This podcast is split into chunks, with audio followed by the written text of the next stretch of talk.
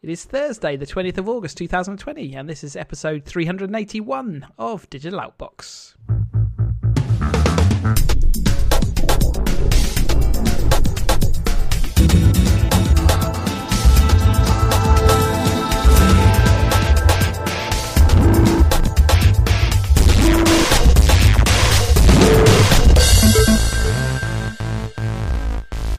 Welcome to another episode. I am Chris, and Ian is here as well. Hello, Ian. Good afternoon, Chris. Yep, afternoon. So we can expect upbeat, enthusiastic, adrenaline fueled action because we're not in the evening. I've had a real tired spot, must admit. Oh dear. okay, well that scuppers that then, doesn't it? About half an hour ago, I was I could I could really just go to sleep right now, but no, let's let's do this. We can, our listeners, you can join them a little bit when they're listening. You can have a sleep then. Um, Google is turning your phone into a seismometer. So this is uh, the accelerometer they reckon inside their phones is sensitive enough to pick up P waves, which are the kind of first level of uh, vibrations you get after an earthquake happens. And they believe they may be able to start detecting and make effectively the largest worldwide uh, detector of, of earthquakes. This is this is like bonkers amazing. Yeah, and and uh, I'm guessing somebody spotted a bit of data coming through. You know that that, that you know previous earthquakes have us and it's all it's all aligned and I've thought hold on we've got something. I wonder whether I mean I haven't sort of looked into the details of it. Does it have to be sort of sat on your desk maybe rather than being in your pocket? Because I mean I I'm guessing this it's just like they say they're bringing in enough data and machine learning can analyze it enough to to see it but it it almost feels like it should go in. You know, if it was on a hard surface, you could understand how that might work. But if you're just carrying it around in your pocket, it's amazing if that can detect that kind of stuff. And, and the thing that was interesting for me, they talk about these things. They called, they say they're P waves. So these are the first waves after an earthquake. And what they're predicting, or what they're hoping to do, is it detects the P waves, confirms it's an earthquake, and can tell people ahead of the trembling starting to take cover. Yeah, so, I mean that's so, incredible. Bit yeah. Of, bit of kit, uh, and what a what a, a, mashup. So they're just saying at the moment they're going to be using the data uh, only if well they're only going to be displaying data if someone is searching for earthquake at the moment, but they will potentially use the the, the gathered data in the future to yeah to help and and maybe ease you know ease situations if you are going to be faced with an earthquake. I, I did chuckle. I saw a, a, post a few tweets after this that says Apple have been thinking about doing the same thing. They'll launch it in two years' time, give it a fancy name, and charge you ten dollars a year for it. no comment. No comment. They'll tell you it's the the brilliant, most brilliant thing and uh, original thinking because that's kind of what they do. Um, we've had a lot of economic bad news recently, so we're we're talking about major economies shrinking by over twenty percent in some cases, and and we're starting to see, you know, in the news the the ramifications of that. Mozilla, uh, the Firefox uh, browser sort of uh, company, is laying off two hundred and fifty staff. Um, and I think it, that's out of sort of a thousand worldwide employees, so a quarter quarter of their staff uh, losing their jobs, and we're seeing this sort of more widely now. The tech tech industry was sort of is a bit isolated, and in fact, you know, we've seen e-commerce and platforms like that sort of growing over the lockdown and through these periods. But nevertheless, there is a real human cost to uh, the contraction of that size. If you know if the economy contracts by a quarter, you can imagine there's going to be plenty of other firms put in this same situation. Uh, yeah, I mean, I, I, I, think I mean you got it spot on. See, by putting it in context of the thousand, you know, and you're losing a quarter of employees, um, it's it's a big impact. And Fire, I, my Firefox is my second browser. Um, to me, I, I use that more than Chrome. Safari is my, my prime browser because I'm I'm on Mac and I use it in iOS, but the um, uh, Firefox is taking over Chrome for me. And although some of the other browsers have caught up a bit more recently, they used to also have almost a corner of um, the market as far as adaptability and being able to change CSS. And there were some accessibility issues that were uh, so accessibility features that just other browsers didn't have. Now other browsers have caught up recently, uh, and and so that you know some of that head start is gone. But nevertheless, they've still been an innovator in the market. So anytime we're seeing yeah a quarter of their staff reducing, that's that you know that's that's a worrisome situation and. Uh, we wish all those people the best. And I mean, they picked up Pocket as well, so they're the owners of Pocket, which still, you know, still, you know, a lot of people use as their um, you know, read later or bookmarking service. So, so yeah. But they're not saying services are reducing at this point, just uh, the number of no, but but they've got on the worrying worrying trend because as you say, tech industry, if, if anything, are you know still pretty buoyant, and you know the lots of people can remote work anyway. You know, so not as impacted as other industries. But but I think a sign of everything is going to contract. Yep. Uh, Twitter has enhanced its um, ability for you to limit replies. So this this was something they rolled out, I think, to blue tick accounts, um, but they've now extended it so anyone can decide who gets to reply to their tweet. So if they make a tweet, there's a, a, a sort of an icon below the tweet. It starts off as the globe, which means anyone can re- uh, reply as they can now. But they've uh, uh, added different options, so you can limit the replies to people you know, people who follow you, uh, and you can also reply. Uh, so, so limit it to the people that you specifically mentioned in that tweet. So you can decide. Uh, what kind of conversation you want to spark by uh, putting out your tweet, uh, which seems like quite a nice um, functionality, especially to get over with. You know, you don't want everyone's opinion necessarily. You're just, uh, you know. But then again, I guess it fundamentally changes something about what Twitter is by reducing the ability for people to interact. But the problem is, people have just been interacting in such a negative way that, that I don't know. It's just it's a, it's a hard one. You can see why the, they've come to this decision, and it's a shame we've had to get to that point. But nevertheless, I think it's probably good to see some control around tweets and Twitter.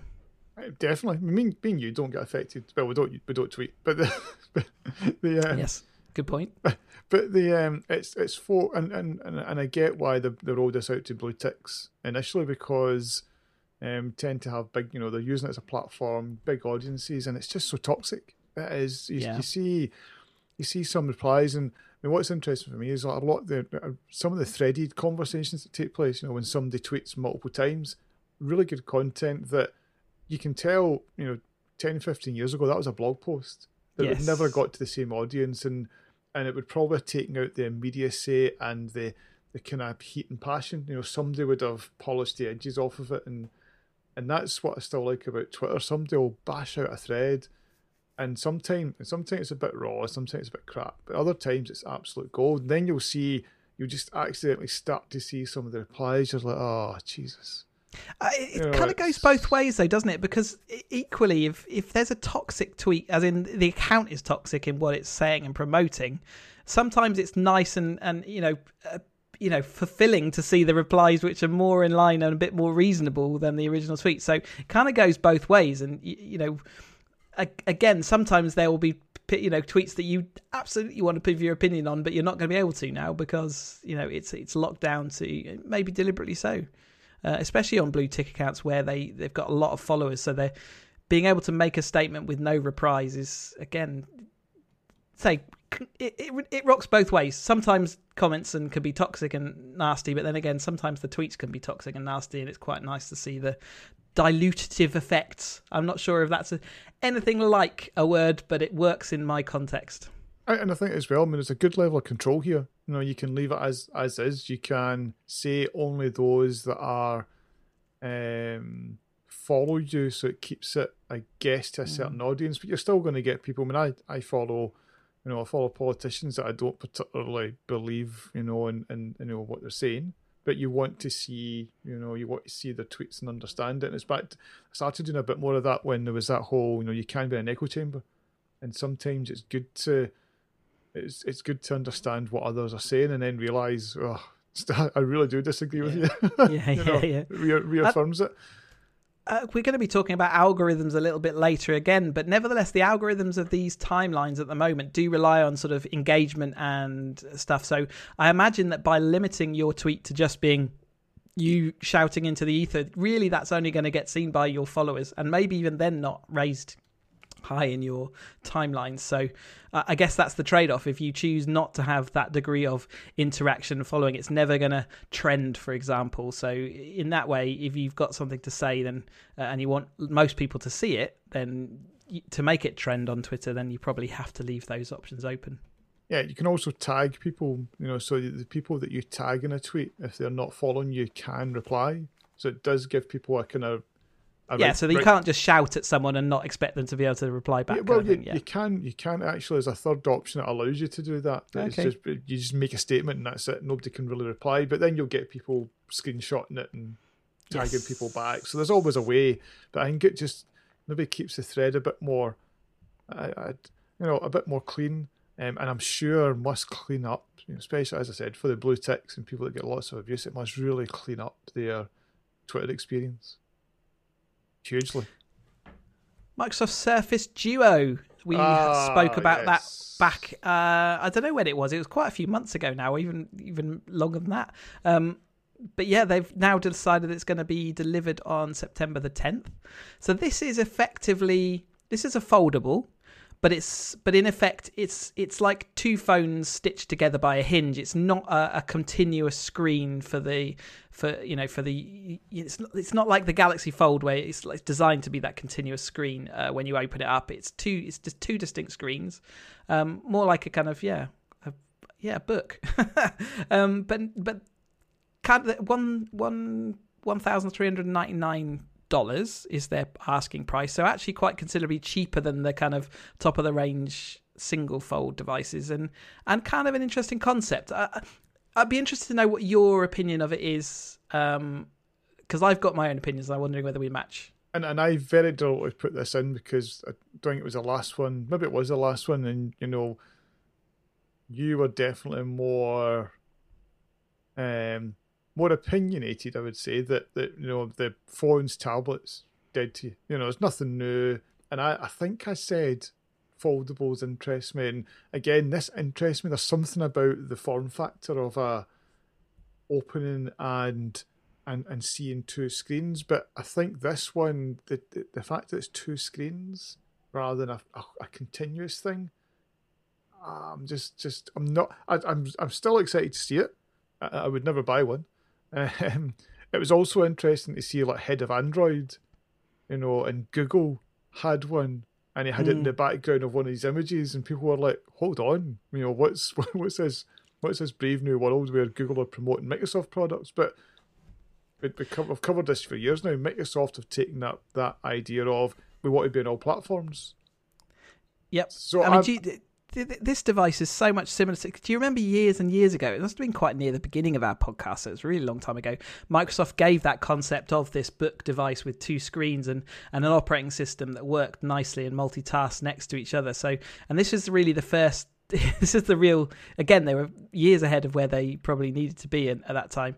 Um, this this seems to me the first de- foldable device of now because I think the, the, the single screen foldable devices there are they are of the next five years. We won't nail that technology for another five years to get that reliable and and and actually consumer ready.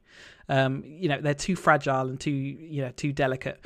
This device is not fragile and delicate. I think it looks quite robust, and it, it, that's almost its downside at the moment for me. Is that it's too robust in that it is it is large. I mean, the this is like stitching two large phones together with quite a big bezel around it as well. So it's not a it's not a comfortable sort of use case. Uh, however, it's yeah, you're right. Last week I was bemoaning all mobile devices, and it does it does interest me, but it's not a device that I can see any use case for myself um, in my own day to day life. Uh, but I can see other people finding it quite useful, and I, I say I, in in some ways I quite like that two screen form factor rather than the single screen uh, you know concept. Yeah, and and to me again, it's it's so so Courier was was maybe what you were thinking about. So Microsoft Sounds Courier right, yeah. in two thousand nine. Wow. Um, was when they wow. were talking about it, and 2011 was when they, they officially killed it because they had all those great prototypes. And this was at the time when, um, what's his face? Oh, the big the big guy, salesman, oh, um, when he was like, you know, he, he would turn up at, at CES and say, you know, they've got the iPad, they've got the phones. Look what we've got. You know, and, and it was like, yeah. you you ain't going to release this. This is no. uh, you know vaporware again. Um, that it, it's taken them, and it's been. I mean, this was first rumored three years ago, so it's clearly somebody must have seen a demo leaked, you yeah. know, supply chain leaks and all that good stuff. Um, and and dual screens we've talked about for a while. I, I, there's something about you know, I still feel it's more enterprisey.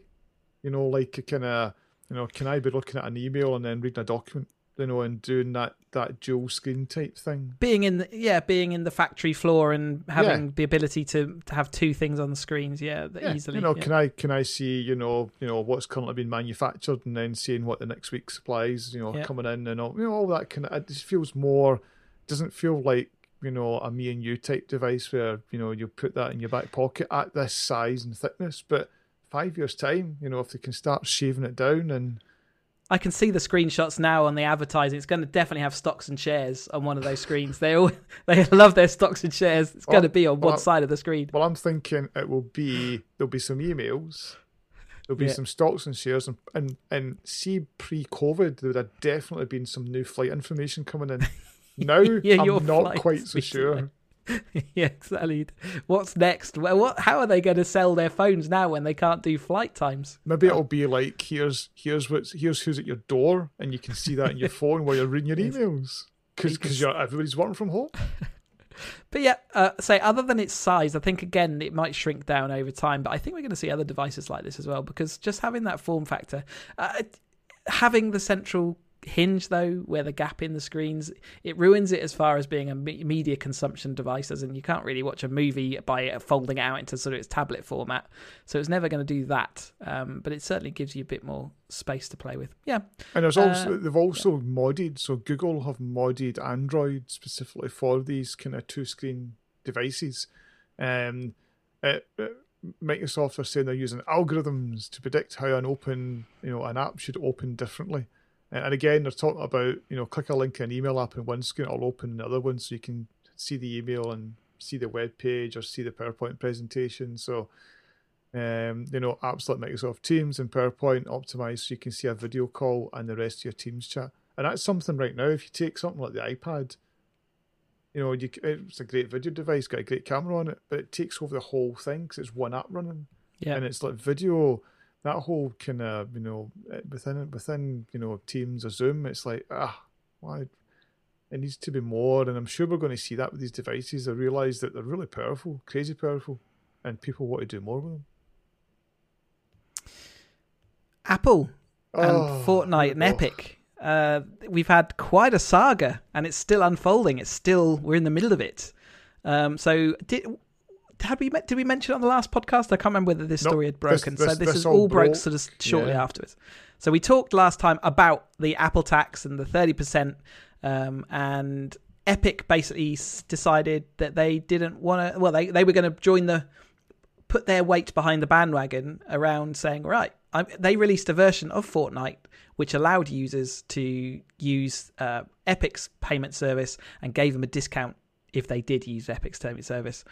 That contravenes Apple's App Store, so they banned that application from the App Store, uh, as you might expect, and as Fortnite clearly were expecting because they already rolled out their anti-Apple advert saying this is Apple acting like Big Brother and going against their core principles, and this was horrendous that Apple wanted to do this. They're the big the big guys and just squashing the innovation of all these young small companies like Epic. Um, but but but so that that all seemed to go so that all seemed to go to plan.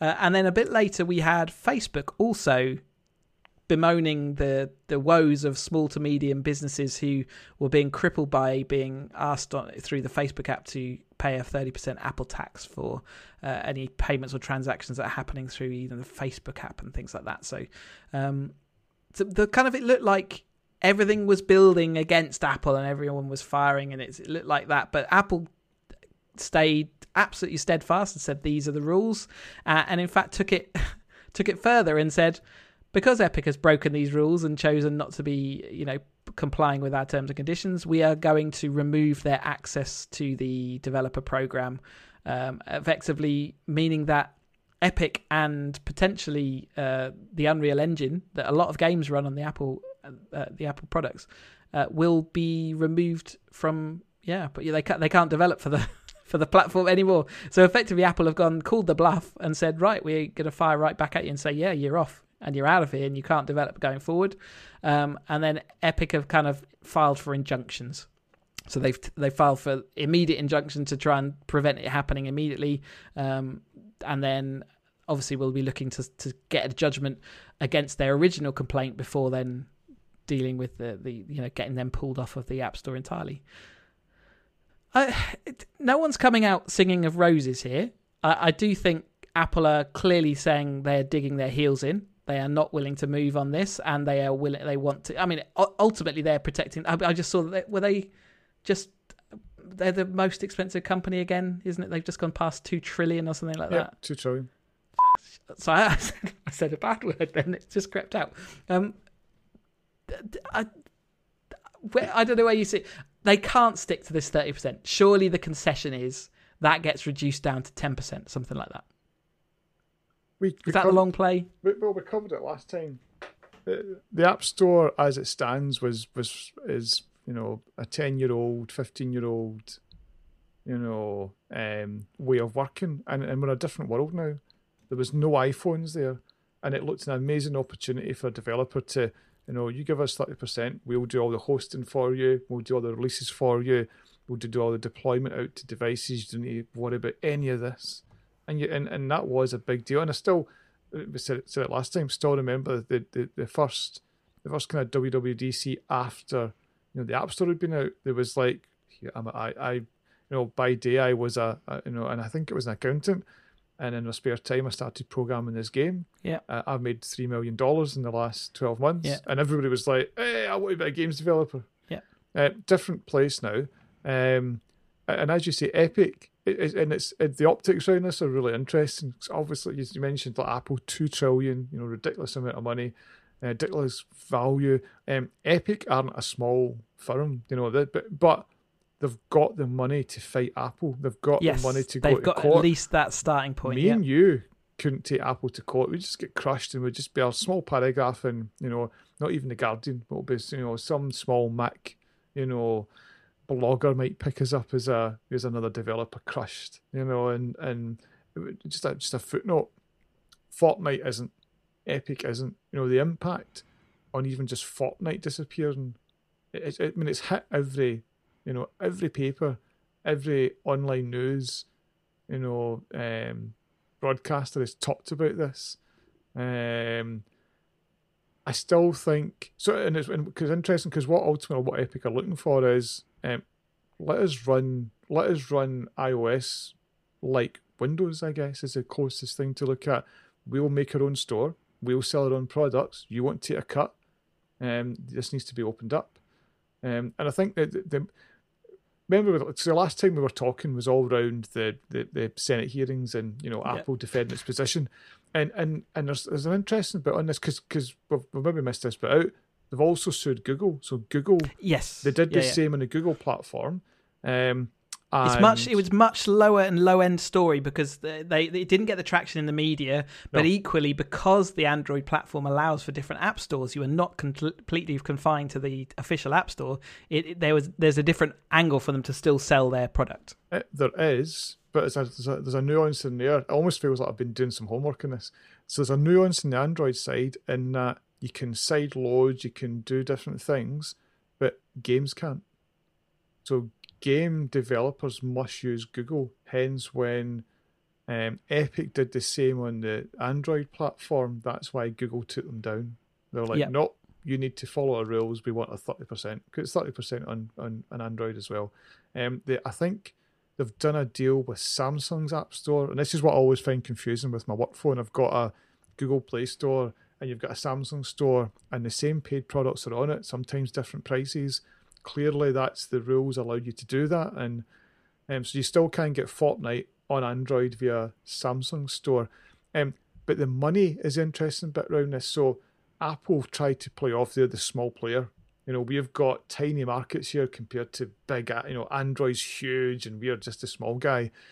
Um, in the last month, um, for Fortnite, Epic took in forty-three million dollars in sales through the App Store. That's Yeah, the Apple nutty, App? Store. That's the last thirty days, and that's from Sensor Tower, and this was provided to CNBC. In the same period in Android, it generated three million in sales through Google Play. Mm. So that tiny, and this is where I think the, you know, if you know whether it's Europeans, Americans, somebody is going to have to switch their brain on and realize Apple playing this. We're just a small guy. Leave us alone. Is utter nonsense. Um, equally, Epic isn't a small guy either. but as soon as they did this, they got support from you know, so Spotify and others, Facebook, as you've mentioned. It's, it's, gonna, it's going to now rely on people having that confidence to back the to back the smaller, you know, guy really, and and not worry about rocking the boat, or at least seeing that enough people are rocking the boat that you're not isolated and out there. And if you have your developer license uh, at risk, at least you're uh, at least you're with everyone else, and therefore Apple's whole ecosystem is at risk at that point. If everyone rebels, then the damage is to Apple. You know, I'm that... amazed. I'm amazed Apple have doubled down. So, you know, mm. they've pressed the nuclear button. It's not only Epic will terminate your developer account, but the the fact that that takes down you know, but from their company's point of view, at the moment, given the current situation, this is how they maintain their stock value share. It, you know, is, but the fact it takes down Unreal Engine cripples so many games, not just in iOS but in Apple. Cripples many Apple Arcade games that people are. But I think they're. We've spoken before. They're going down that route anyway by moving away from Intel hardware, but or you know, Intel chips. They're, and, and, and they're already going to be difficult, and they're already going to lose the the Unreal Engine. You know that, that that's not going to operate on their new hardware to start with. But I think Epic's timing, you know, because this was all. Maybe I, I don't know if you did. This was all premeditated. You know, the kind of. Yeah you know, they, they, they did the app change. Interestingly, they could do that change without it, it didn't go through any approvals. So clearly, they're in a, you know, they're mm. the way their app's written. Yes, the fact it actually got out and released and into the wild before it was then pulled, yeah, shows that they don't have to submit to yeah. every single update to, yeah. through the, um, approval process. But, but, as soon as that happened, you know, the injunction was made, yeah. and then they released their 19. They called it something quite cute, as if they were being quite funny. Uh, yeah, I can't remember the name of it, but it was basically 1980 was a, Fortnite because yes, it was their play on the their yeah the 1984 like what was the Apple advert? So Apple's yeah, Apple's right. Apple's kind of famous advert where you know fighting um, the big guys. Yeah, yeah, you know somebody runs in, throws a hammer through it, and they're fighting IBM and Microsoft because we're the yeah. plucky underdogs. And and so really really clever play on it because Apple aren't the plucky underdogs, even though Tim tries to come over that way. You know the tiny market share, leave us alone. Um, but but something I, I, as I said, really surprised that they've went so. They've pressed the nuclear button, and we're only now eight days away from you know somebody's got to blink. I cannot cannot believe they'll kick it, you know, Epic and everything off the store. But yeah. they've made their statement, and and and and and again they came out yesterday and said just so we're really clear, we've loved working with Epic. We don't want to cut them off. All they need to do is follow the rules. Dead simple. They're saying make the change. Dead simple. You're everything's back in play, and it, it feels like surely there's some negotiating going on in the background. Surely they're not just doing this with you know. So as soon as legal action's taken, those yeah. oftentimes those things don't happen. They they are left for the courtroom. Yes. But, mm. so the next the next sort of seven eight days, we'll see who blinks. I I, I do think something. Uh, Apple have got to change their stance. The the App Store. It's it, you know between. Well, they don't have to because because ultimately everyone makes their money from it. To, so. But but and I guess somebody's hedging their bets that although it's a noisy community, ultimately you're talking probably a, a point of a percent of people were like, right, I'm going to go and buy an Android tablet, not an iPad, so I can stream, you know, my, my Xbox games. That's a probably tiny, tiny, tiny amount of people. Maybe, yeah, but it, but equally, it's when you're making sales decisions, even though you may not use those features they do play into your sales decisions, especially for younger market. You know, we're not in that younger market anymore, so streaming games and being able to do all that kind of stuff is probably more exciting. So, is that the? Are they going to be pestering them for an Android parents for an Android device well, at Christmas rather than an Apple? There's many many people saying you know the future of games isn't going to be that you know spend whatever it is on a new console this year. It will be pay that subscription service. Here's those games that are that are running on the cloud, and you play them anywhere algorithms is the word of I don't know the period. Um, we've seen it so often. Uh, you know, starting from all the shenanigans with uh, the elections in the US and then the Brexit elections in the UK, but now they're in the forefront again because of uh, algorithms around exam results in the UK, which are not being based on um, uh, exams this uh, this this year because of the COVID crisis. They are being made by, well, initially uh, teacher assessments, and then an algorithm was applied to those teacher assessments, which adjusted them to try and make them more realistic in, uh, you know, to to what might happen in a real exam situation. Um, the problem was that that kind of ingrains into a system. The, well, the algorithm was effectively unfair on some pupils who are exceptions to the, the, to the school that they go to, for example, uh, and it didn't really take that all fully into account. Uh, and a lot of kids got screwed over effectively and had their results reduced down from what the teacher had given. That had knock on effects around uh, things like university or college applications and uh, caused an all sorts of um, all sorts of problems, uh, which we're still rocking and, and, rolling on the waves of it. Um, but nevertheless, they've now effectively done a U-turn, and the government has said, right, we're not applying that algorithm. So A-level results have been reissued with the teachers-based assessment, and GCSEs today got released um, with uh, just based on teacher-based assessment. Uh, and I believe BTECs, which were due to be released, have now. Well, I think it was being released today, and then they actually got told yesterday they wouldn't be released, and they'd have to wait for their results because again they're going to go and revisit those situations. So quite a massive U-turn uh, all around, and it's just brought into this this light, this this these algorithms that run a lot of the stuff in our in our society. So it's whilst they've been applying them to exam results, and we've seen the inherent unjustness of some of those uh, outcomes of that, we see it all the time in insurance claims, in uh, you know claims for credit, and all those kind of things where people you know people use these kind of technologies. So as, as much as I'd love to, because I'd probably rant, I don't want to get into politics of this and the kind of, you know, the incompetence of, you know, Gavin Williamson and all that kind of stuff. This it's back, it's back to what you said. This, it's the it's the algorithm and the impact on this and who's, and, and I think you said it when we were gaming one night. The um, we've got this all the time: loan decisions, mortgage decisions, whole of things that you know where a computer's basically saying yes or no, you can afford this. An algorithm's making that determination how do you know it's been fairly applied? You know, if I, you know, if I was black and was getting paid the same and stayed in the same place, would I get the loan application, or is it doing? You know, how do we know that these things aren't being used to? This know? brings to absolute pinpoint focus the injustice of those applications. Algorithms are only good as how they're programmed, and whoever programs them can build in inherent injustices. And effectively, all the algorithm is bringing to light is the unjustness in our society and the imbalance of of where money uh, rules and, and and you know you can be born into an area where you are just you are you're behind the starting line and everyone else is up and up and running already. Um, and you know and the fact that the the algorithms don't didn't take anything into account didn't take the exceptions and effectively said that its judgment was better than a teacher's who is in you know contact and understands the the kids. And it's the same with same with mortgage applications. You can go into the bank and it doesn't matter how much uh, the person believes you and believes you are capable of say paying for a particular loan. If their computer system says they're not willing to give it then they have no authority to go do that. So uh, yeah algorithms ruling the world and actually turning out they ain't as good as we all think they are. And, and i get and even because i can't help it I, I even get i even get with this situation. I get why there's a challenge you know there's you know, that seventy percent is the normal pass rate for GCSEs. With teach-based assessment, it's near enough eighty percent. Yeah, and, and but, but for the situation we're in, what the heck? Why why yep. reduce all those kids' potentials just because an algorithm says to reduce it? What what damage is it ultimately going to do? Okay, there's going to be ten percent more people with a pass grade than than than normal heck, they may go and turn into be the next Einstein. Who knows? With the right opportunity and with given the grades that the teacher says that they're capable of giving.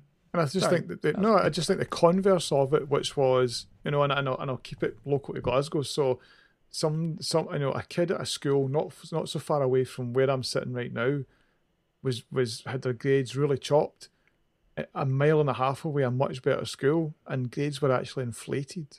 You know, people yeah. were going from B's to A's and people at the school next to me were going from B's to D's.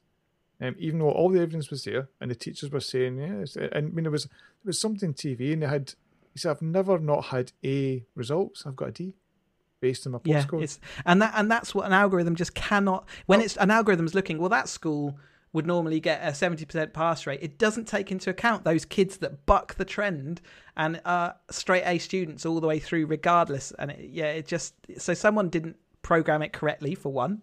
Uh, and and number two, it was never going to be able to come up with a, a good situation, or you know, someone made this said it was fair, but you you know, it, it really wasn't. So And the thing that, the that, that, that to me the, the the kind of thing that has to start to come to light now is who is going to start policing algorithms, AI, you know, making sure that these things aren't being abused. Um, really, really, really difficult subject because a lot of Wow. the, you know, it's fair enough if the algorithms are, you know, this was a, a government one, but if it's a private firm, how do you how do you start to vet that? If it's a bank, how do you vet to make Who's sure capable of vetting it, and how long does that have to be vetted for? and real you know and and then again if there is human intervention in the outcome of the algorithm as in you look at the results and don't like those results that can be used for abusive purposes as well if someone for yeah the opposite if someone thought oh that's actually advantaging these these disadvantages too much for my liking i'm going to choose this other one now because that gives my son a better chance that you have all those kind of um situations yeah. Eh, yeah. It's it's never to anyway it's never to be ideal and actually we will see a growth in the in algorithms. We already are with ai and artificial intelligence type things. They you know that they're all based around algorithmic approaches and and i'm sure that that is a science that is advancing but at the moment um yeah it, it wasn't good to just apply it and just leave it at that No, and and and again, the fact the fact that it was the poorest that were you know the, the most disadvantaged. You know, it was the private Always. schools that were most you know advantaged. yeah Um, always It, it just it just was a real bright torch on whoever put that together Sad- was. Sadly though it does just reflect what the education system is and that's the problem isn't it that algorithm really did just reflect that if you're from the wrong school you are immediately disadvantaged and that's that's the problem uh, so it was in a way it's kind of just shining a light on what really the underlying system does anyway Yep. that's pretty deep isn't it ninja and shroud returning to it to twitch that's less deep Um, it's, it's, it's, it's about as shallow. We've went from the deep end into the shallowest of shallow. Let's So go these- and watch people play games. so these two moved over to Mixer. Obviously, Mixer shut down. No one knew what was going to happen. Uh, basically, after a month and a bit of, or nearly two months of gardening leave, uh, they're both back now on the Twitch service, and both brought in just ridiculous more cash than you or I will earn probably in a lifetime in just a couple of sessions, a couple of hours of play.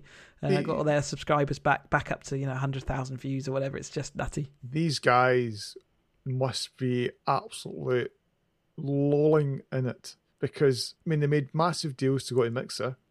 It's folded and they've went back to Twitch, which is which is the biggest platform, you know, Facebook Yep. gaming, with a you know, a YouTube struggle. You know, they've went back to Twitch. Um, rumors of deals were done.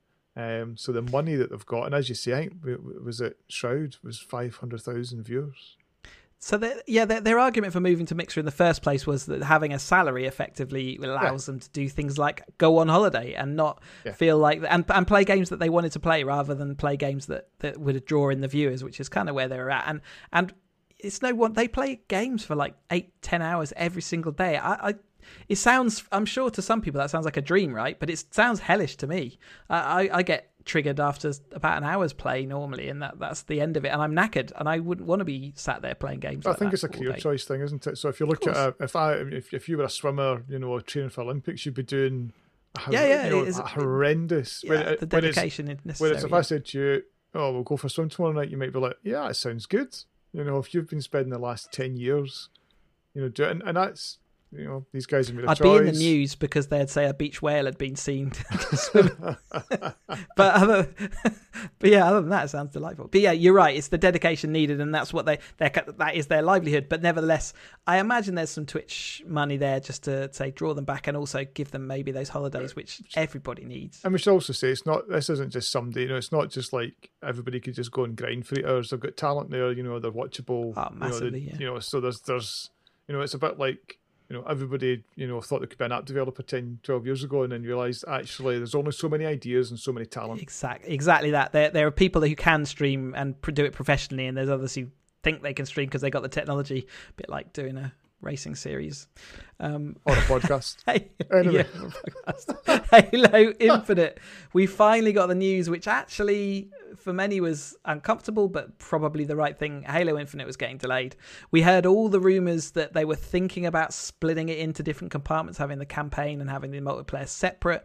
Um, but after the um, the sort of the the demonstration they gave during their kind of game, um, uh, you know, uh, game convention video thingy, um, and the and kind of just the negativity around it and what people were seeing uh, and just seeing how it really wasn't that next gen and how it's such an important product. They finally said right we're delaying it to 2021 um, but it doesn't move the xbox launch. So that leaves another question around what does that leave for the x what is the reason to buy the series x? Um, and i guess that's the whole discussion point now but so firstly the decision to delay uh, halo it obviously leaves a hole in what would be a, such an important launch title. Well, how, how do you feel? Right decision or wrong? Um, right, but disappointing. You know, it's Yeah. well, you know, so you know, we we have been big Halo fans for a while. Um, we've, it's when when did Halo Five come out? Is that five? It must years? be four or five years now. Yeah. Um, and and it, and it, it is their it is their big title. I know lots of people don't like it, but there's a massive fan base out there that absolutely love it. Um, but but the right thing. If the game's not ready, it's not ready. You know, we've seen it before. Rockstar are one of the few that will actually say this game's not ready. We're delaying a year or delaying eighteen months. And although you've been waiting for that Grand Theft Auto or Red Dead, you're like, oh, I guess the problem is that everything is being everything is being it's the sword by graphics and, and we often see that in next gen. But that problem with that is, is that's because that's what they've been selling us. As in they've been telling us this next gen is going to be highly graphical focused. But I- I've, I've read plenty of other reports saying what they really need to do is ditch Xbox and Xbox old generation support for the new game. That's the only way because you always have to have compromises because you can't program two games and s- deliver it as one, which is effectively what they have to do. So in order to be able to deliver these kind of stuff that they've been promising, they just have to ditch the older generations. But again, that's a massive negative towards the direction that Microsoft have been saying, which is these games can be delivered on all these platforms without issue. Uh, and they've been consistent around that and consistently calling out, you know, we're taking a different approach. We're not worried about or looking at how many consoles we launch and we're not looking to be the number one. We're looking at a wider and you can see that with Game Pass. You know, they can see that with Yeah. that.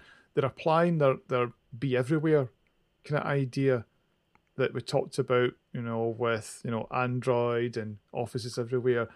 I think they're applying that to games as well. They're saying actually we don't need to be necessarily tied to our console that we make, we can stretch this out. And they were they were ones that were pushing for let's do the crossplay. Let's let's let's do this. You know, and they did some stuff with Nintendo and Sony with the outliers on that one. It was like, no, we'd we'd we're quite happy being our own our and own I, I think and I think and I think over I think in the long run I think it'll play out and it will be potentially the correct approach this you know generic approach and play anywhere games are games and you can play them on whatever device you have um, but it just the problem for the next gen launch is it doesn't leave anything to to sell that product over so again it, like I say graphics f- shouldn't be everything but they they generally are and it just gives Sony a big crowbar to wedge it in there and just absolutely dig the dig the heck out of that because they've got some good looking products coming to their launch. And interestingly, just this afternoon, Sony have released their first advert around PlayStation 5. Um, no price, no release date. Um, but what it did emphasize was the 3D audio. What it did uh, emphasize was the haptic feedback in the controller. So they're saying, here's things that are different about our platform. And at the moment, all we've got from Xbox is it's faster, and you'll Yep. get you'll get better graphics. But will we? What what you know? Prove, You've only got gra- better graphics if the developers develop games that have better graphics. You Yeah. know, the cap- I don't think anyone denies the capability of the Xbox. I think Uh, no, everyone's no, no. seen the specs and and understands that it is an extremely powerful console, and in many respects more powerful than the um, the PlayStation offering. But PlayStation have got a, a more gathered together, uh, you know, v- vision. I think. Yeah, yeah, think- agreed. And and Halo Five was 2015, October 2015, so it was six years, you know, between titles, which is a which is a long time for. Yeah, yeah. the- All the pro community have been suffering. You know, Yep. all- you think of all the livelihoods on Halo Pro, which which grew quite massively at the beginning of Halo 5, but then it sort of petered out. They self imploded a bit, and now they're struggling around with Halo 3 again, which is just ridiculous that they're playing a game, however old that game is now. I know, um, that, but I know, yeah, I know that came out in PC and it got a lot of love, you know, and you know, and yeah, and that's what they're playing on now. Yeah, but as you say, it's it's what a 15 year old game probably. Yeah. And I say, and, and that whole pro community can't live off of nothing, so they just go on and do other things, and, and Halo gets left behind. Uh, someone said Yep, really, Flight Sim. The fact that's not coming on Xbox until well, we haven't had a date at all yet. They've said it's coming, but we don't know when. That could become a really important decision around that. Um, just to see, you know, because that really is truly the next, the first next gen game we've really seen, um, and and now it's out and available for people to play on PC. Yeah, it does. It does. I mean, it's it, it looks like you know they're doing something different, and that's what people always, you know, a next generation. You do want to do something different, whether that is you know, a, a, jump up to consistent 4K, 60 frames per second, or you know, I know people talk about 8K, but there's about 10 people that have got TVs that are 8K, so that's that's to me a red herring. Um, whether it's the, you know, the you know the speed of having that SSD sitting there for both PlayStation and Xbox, that's a differentiator, and games could be done differently. Um, it, it it's the next the next two months really interesting for me. Um, so Gamescom's the end of next week, so we'll see if anybody's going to you know talk about it. So, so Microsoft confirmed you, have mentioned it already. So they've said November. The rumor is the first week in November for the Series X launch. Um, but I can't think of a game that is like oh, and and the only way because they, they said all through the year there'll be no exclusive titles. Mm-hmm. There's now not even really any big new titles coming from Microsoft because Forza was a we've only started developing it, and you know, Fable was uh here's a very very early first look, two years away probably, yeah, yeah, which feels like a 2022 type you know yeah. timeline. Um, so you're looking at the third party games and and basically being graphical upgrades on what you've got, or you know, look at you know it's a bit like the Sony demo. Here's Spider Man launching. It took 20 seconds to load the level, and on PlayStation 5 architecture, that was a you know half a second. That, I, overall, I, yeah, I think for me, because I'm a, I, I, I, I'm gonna just stupid. There, there is no real buying decision that says I should buy an Xbox Series X just yet. Uh, I, I still will, yeah. and the benefit of that is that it, I can still play all my old games on it. That is the, you know, yeah, that agreed. is the one, the, the string on its bow that actually says, yeah, that is a, I can still play all the games I've got. It's not like I'm be waiting around for the games to come along. I can still play them all, and and in fact, they will be playing better for being on the hardware. So it may even encourage me to install Halo. It'll be happy for you to say Halo 5 may come back on the agenda just beyond Hold on, I'm breaking out a sweat. The, the yeah. interesting bit is back to the, you know, Sony, I've got a couple of little differentiators in there. You know, that kind of different controller and haptics and a different way of, you know, you'll feel what you're playing and the 3D audio and the positional audio. They're, they really emphasised that in the advert today. And Microsoft have just got grunt I'm not saying that's a bad thing, but theirs was like we've got grunt, we've got graphic power, we've got you know a, a really good platform, but they are all drip feeding. Yesterday we saw mm. the first look at the new Dash, which is really just a small evolution of of what you've got now. But what they were hammering was we're making it obvious where you can play this game, whether it's PC, console, or streaming on Android. So that's and it's back to that they're almost trying to take the hardware out of it. If you've got this in PC and we've released a game, you've got it. See if you want to stream that on Android, you've got it. See if you want to buy that Series X, fill your boots. You know, so it's it's a different approach, very different to probably any other console manufacturer so far, or any console um, release. And what we'll probably see is, you know, a bit like having a, dri- driveless console, which everyone backlashed on, and they went back on that. We will probably see in a couple of years' time or maybe even four years' time, every, all console manufacturers will be doing similar things. Where the game is the game, and the console, the platform you deliver on, is is different. Um, but we've also seen the drip feeding of rumors around pricing. I'm not going to uh, like en- entertain them at the moment, although some of them have now been retail snapshots, and you can understand when they're starting to stock things into their uh, their their virtual stores. Although normally retailers just make a, a, guess and a stab in the dark. So again, I'm not going to entertain them here. We will wait to hear for the official pricing, um, but I still, as we said last week, you just can't see the the kind of hardware that's in these new devices. So with the the SSD, the graphics card that the power is at, and the and the processors and the memory that they have in these really fast memory, you just can't do that for probably less than a thousand, which probably means that they're looking to recoup, you know, at least three quarters of that in sale, or, or you know, two thirds of that by sale, and and the rest they'll t- absorb as a, a loss leader. And, and I know I know the console market is, is you know they, they they can mass manufacture so they can buy in bulk and that drives some costs down and there's all these things they can do and they've got a 30% you know they get 30% of every game sold you know so that obviously yeah, so they, they will always use that to balance off yeah um but I, I, it just feels like if Microsoft are taking this approach, they can't afford. Well, they can because they've got the, the company's huge, and again, they're the I think they're the second biggest company now behind Apple. At one point, I think the last time I looked, it was like one point seven or eight trillion. You know, so the it's not like Microsoft are short of a ball to yeah one point six trillion. Wow. Um, them and Amazon are fighting it out for second place it's at the moment. Just nutty and silly. Um, but but but I don't think I don't think with the strategy they're taking it, they would say, yeah, and we'll take a hit in this hardware and we'll lose like 30, 40, 50% on it because they're not hardware driven.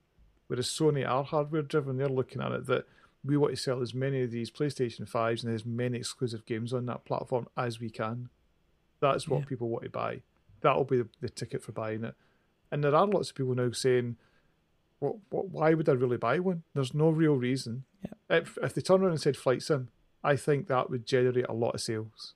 So Flight Sim, um, we might as well mention now. So yeah, I, have been playing it for a couple of days now. Uh, you're due to start playing it soon, so we'll we'll give a more of a sort of overview and thoughts. But we've mentioned already that it's the kind of the next next gen, you know, true next gen game really that we've seen, uh, and and it seems to have hit this absolute sweet spot of it. It's got the sim community excited, it's got game players excited, and it's got casual players interested in having a play around. There seems to be something about it. It's just absolutely got marketed the right place. Even the exploration aspects of it, because the whole selling point of this game is that they've recreated the whole globe, and they really have. It's absolutely unbelievable what they've achieved. Uh, we will talk more in depth once you, Ian, have got your hands on it, so we can sort of natter around it. But um, it's definitely not been an absolutely smooth launch. They've had issues on Steam, they've had delivery issues and download issues. I think they probably brought the internet to its knees on Friday when everyone was downloading 90 gigs worth of uh, data. Um, but but and and I, I'm seeing it crashing occasionally, uh, and I've I've read other reports of that sort of happening every now and again. But but ultimately, when the game's playing and and you know it, it is what it is, which is a flight sim, but just a uh, you know you can tell it's there's there's depth there, and just say the exploration abilities of it are just uh, yeah just stunning. Um, and as you said, I I have foolishly, or maybe not foolishly, but foolishly invested in a gaming PC to play this game. The, Nutty, um, isn't it? That's how, and that's the kind of draw it's got. Really is and I think, but there's been a few PC games, so we have probably not in the podcast, but I've swithered for probably the last what three, four years. You know, VR was tempting me, and then I swithered yep. away, and there's a few other games were tempting me, and then earlier this year when you started the the racing series, I was like, oh, I should have.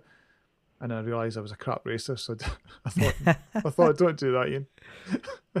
um, but this just just seeing more and more of this drip feeding, I was like, right, now now's the time. That's the power that games have. It's made your purchasing decision, uh, and that would negatively affect an Apple purchasing decision now because you've spent some money somewhere else, and that's not Apple dollar then. And this is what I mean about the power of games uh, and how it's a real cr- crunch time for Microsoft. Power of games around their Xbox. It's crunch time for Apple about the hardware direction and their their processes. Just games have been quite consistent, um, you know, and they're such a growing force in, in the world. We we already know that games outstrip movies in you know the, the pure dollar power that they've got now. Um, so yeah, interesting, and yeah, we can't, I can't wait to talk to you about your experience of it. Maybe by the time we have the podcast next, you'll have had a chance to give it a go. I hope so. It's seen as my PC's not in build, I don't think I'm getting it this week. Mm, maybe not. Mm. Don't worry, the game's still going to be there though. It doesn't it, it is, but thank, thanks, thanks for telling me that. What's the you know? It doesn't take that long to put one together, but they they got to do a bit of testing on it. Yeah, we'll see. Golden ticket. I'm patient. Anyway, that is the end of our podcast today. We've managed to stretch out what we thought was a half-hour podcast to 50 minutes. So well done, us. Uh, if you want to find out more about what we are, what we do, um, I was just going to list out caterandracer.com, but that's not what you want. You want digitaloutbox.com. Info at digitaloutbox.com is our email address, and Twitter is digitaloutbox. You can find me on Twitter, uh, cheesy UK, and uh, why not go to caterandracer.com? That's where all our sim racing stuff is happening, and you can find links to all of our broadcasts actually. So if you're interested to see now that I'm not racing this year, what we're doing instead, we're doing virtual races, and you can go along and have a, a listen and a watch for those. I did watch the Tuesday night race this week. It was very crashy, good. smashy. It, it was, but then it was the it was a tight track. You know, it's the type Yeah. that you called it right at the start when you said expected lots of groups of racing, and, and there was a lot. Of, Yeah, and they didn't manage it very well at all. No. but nevertheless, it was still intriguing and still interesting. A lot of action. But yeah, where can we find you, Ian? Um, IanDick.com. At some point, I will start blogging again, particularly as I'll probably explain what I'm doing with my gaming PC. Yeah, nice. Yeah, because it's again fresh new world again for you, isn't it? Oh, scary when you and when you and when you and world. yeah when you and Dave start talking about oh it crashed again or why why is this headset not working? I'm like this is why I went console gaming like 15 years ago. curling your toes. Exactly. Yeah, yeah, yeah. It's just like come on, what have I done? That's it. We will speak to you soon. Goodbye. Ta-ra.